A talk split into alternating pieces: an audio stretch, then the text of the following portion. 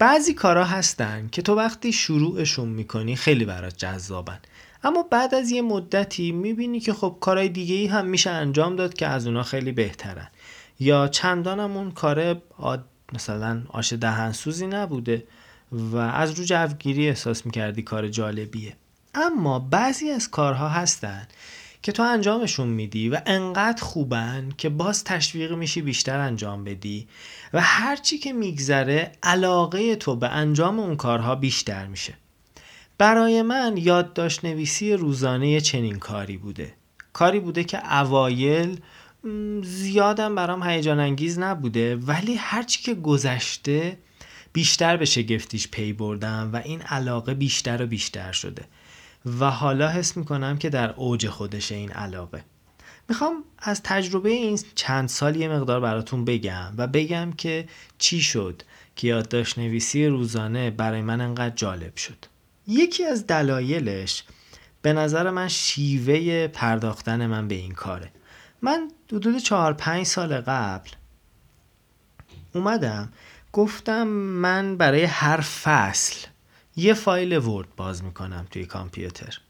و اسمشو می‌ذارم کتاب سال شاهین کلانتری مثلا بهار 1394 و در طول روزهای فصل بهار هر وقت خواستم یادداشت روزانه بنویسم فقط توی همین فایل می نویسم این یه جورایی میشه کتاب زندگی من. هر فصل یک کتاب. و به خودم گفتم که خیلی خوب میشه که به طور میانگین هر روز هزار کلمه بنویسم. خب وقتی شروع کردم خیلی گرم بودم و دلم می‌خواست این کار جدی انجام بدم و انجام شد. خیلی هم خوب انجام شد. و در فصلهای بعدی انتهای فصل 90 هزار کلمه نمی‌شد نوشتم. خیلی وقتا 200 هزار کلمه می‌شد. بیش از 200 هزار کلمه می‌شد. و این برام خیلی لذت بخش بود. چون اسم می‌کردم دارم رشد می‌کنم. هی داره نوشتن برام راحت تر میشه. خیلی چیزهای زیادی یاد می‌گیرم. بنابراین اولین نکته درباره اینه که یه فرم جالبی رو تعریف بکنیم برای کارمون. برای من اون فضا اون شکل از کار ترغیب کننده است و تا الان ادامه داشته. اینا یه عالمه فایل شده کنار هم. یعنی برای هر فصلم یه دونه فایل رو من در نظر گرفتم و تمام نوشته هامو توی همون فایل نوشتم. الان مثلا می‌تونم برم ببینم که پاییز 97 چی فکر می‌کردم. تو تمام روزهای پاییز 97 توی فایل مربوطه اون فصل من چیز نوشتم. اینا کنار همین حس رو به آدم میده که آدم تولید داشته خلق کرده یا این نوشته ها منظم کنار هم قرار گرفته. این خیلی فرق می‌کنه با اینکه تو هر بار که مثلا حوس نوشتن می‌کنی بری یه فایل تازه باز کنی یا دو تا دونه کاغذ رو برداری و بنویسی و بندازی کنار. خب من سالها همین جوری می نوشتم ولی اونا با اینکه خیلیاش هست این نظم رو ندارن یا این حس خوب رو به من نمیدن. پس می‌بینید یه کار کوچولوی اینجوری می‌تونه ما رو بیشتر ترغیب بکنه برای نوشتن. و من حالا اول هر فصل با نهایت اشتیاق یه فایل تازه رو باز می‌کنم و شروع می‌کنم و می‌نویسم. بعضی وقتا هم البته شده ها 90 هزار کلمه نشده. یعنی به طور میانگین تو اون فصل هزار کلمه توی فایل کتاب سال ننوشتم.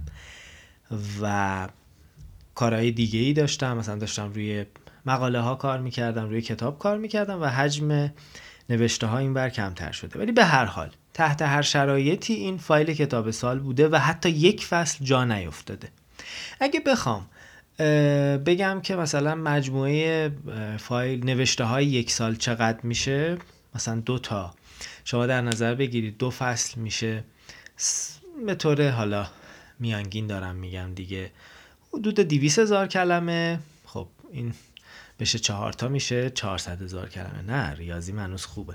خب حدود 400 هزار کلمه توی یک سال وقتی آدم یاد داشته روزانه می نویسه خب مشخصه خیلی چیزا یاد می‌گیره. و برخوردش اصلا با زبان شکل دیگه ای پیدا می‌کنه خیلی بهتر میشه نصرش یا خیلی اصلا زندگی بهتری رو تجربه می‌کنه. چون تو داری تو یادداشتهای روزانت مدام درباره تمام بخش های زندگیت می‌نویسی. پس حالا وقتشه که درباره این حرف بزنم که توی یادداشت‌های روزانهمون از چی بنویسیم؟ این سوال مطرح میشه دیگه. و ممکنه بگید خب مثلا حرفی ندارم برای گفتن یا این چیزایی که تو زندگی روزمرم هست برام جالب نیست.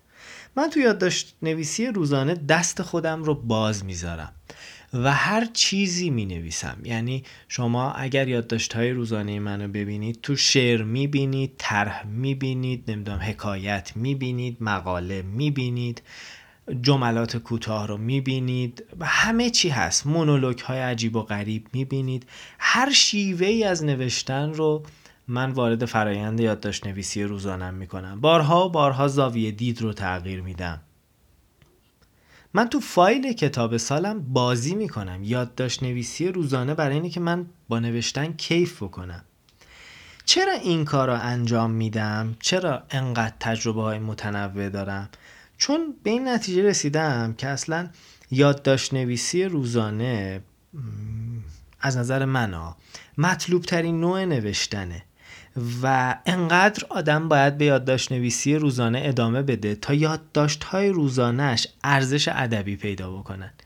یکی از نمونه های شاخص ایرانی که خب ما می‌بینیم نویسنده یادداشتاش ارزش ادبی پیدا کردن شاهرخ مسکوبه. شاهرخ مسکوب نویسنده یکی که یادداشت‌های روزانه‌ش رو چاپ کرده. خب خیلی یادداشت روزانه دارن ولی یادداشتاشون رو چاپ نمی‌کنن. و وقتی ما روزها در راه رو می‌خونیم یا مثلا کتاب در حال هوای جوانی رو می‌خونیم از شاهرخ مسکو می‌بینیم چقدر این کتاب ها الهام بخشن. من خودم شخصا در حال هوای جوانی رو خیلی دوست دارم و اینا یادداشت‌های شاهرخ مسکوبن در انتهای دهه آره دیگه دهه چهارم زندگیش و شاید اوایل دهه پنجم. و توی اون نوشته ها ما داریم از روابط شارخ مسکوب می‌خونیم. داریم می‌بینیم که با دوستاش چه نوع ارتباطاتی داره یا چه کتابهایی رو می‌خونه نظرش راجع به کتابها چیه راجع به گذشته چی فکر می‌کنه راجع به آینده چی فکر می‌کنه. نکته خیلی جالب اینه که خوندن این یادداشتا به اندازه یه رمان پرکشش برای من جذاب بود و دوستشم بعضی ماجراها رو دنبال بکنم ببینم چه اتفاقی میافته. فرد وقتی داشته این یادداشت ها رو می نوشته حتی اینجا نباید می‌گفتم فرد دیگه شاهرخ مسکوب. شاهرخ مسکوب وقتی داشته یادداشت ها رو می نوشته به انتشار به این شکل که حالا این یه اثر ادبی منسجم باشه فکر نمی کرده البته خودش اشاره می‌کنه میگه شاید حالا اینه یه روزی به یه کاری بیاد خب و منتشر شه. ولی ما ساختمان یک اثر ادبی رو نمی‌بینیم خب توی این کتاب. ولی این نوشته ها کنار هم ارزش ادبی داره. نصر نویسنده خوبه نگاهش خوبه زندگی رو خوب دیده نکته های فراوون و جذاب وجود داره توی این نوشته ها و این برای خود من شخصا خوندنش خیلی جذابه. به خاطر همین به این نتیجه رسیدم که یک شیوه خیلی مطلوب برای نوشتن و مطلوب ترین برای شخص خودم یادداشت نویسی روزانه است و این خیلی شگفت انگیزه و تو دل یادداشت نویسی روزانه میشه هر چیزی رو آزمایش کرد. میشه خیلی وقتا مثلا شعر نوشت داستان کوتاه نوشت جستار نوشت یادداشت نوشت. یعنی دست آدم بازه. حالا لزومی نداره که شما تو فایل یادداشت‌های روزانت فقط و فقط بگی صبح بیدار شدم چی خوردم مثلا نهار چی خوردم امروز کجا رفتم. نه به نظر ما آدم می‌تونه یه عالمه چیز عجیب و غریب بنویسه. حتی یه جاهایی مثلا یه بازیایی انجام بده. من از زبان یه سری مثلا موجودات عجیب و غریب یاد داشته روزانه می نوشتم یه زمان. این کارا رو می‌کردم. اینا تنوع ایجاد می‌کنه و باعث میشه آدم هر بار با اشتیاق بره سراغ نوشتن. نباید نوشتن رو بیهوده سخت کرد یا فقط فکر بکنیم که یک نوع خاص برای نوشتن وجود داره و فقط اون ارزشمنده. آدم باید شیوه خودش رو کشف بکنه روش های مختلف رو آزمایش بکنه. و هیچ هم به نظر من اجباری وجود نداره که یه جا بمونی فقط به یک نوع از نوشتن اکتفا بکنی. و در نهایت یکی دیگه از چیزهایی که یادداشت نویسی روزانه رو برای من جالب می‌کنه به کار بردن کلمه های تازه است. من مدام توی کتاب ها نمی‌دونم توی سخنرانی ها جاهای مختلف دنبال کلمات تازم دنبال عبارات و جملات تازم و اینا رو یادداشت می‌کنم و توی یادداشت های روزانم از اینا استفاده می‌کنم. اونجا دستم بازه می‌تونم تمرین بکنم.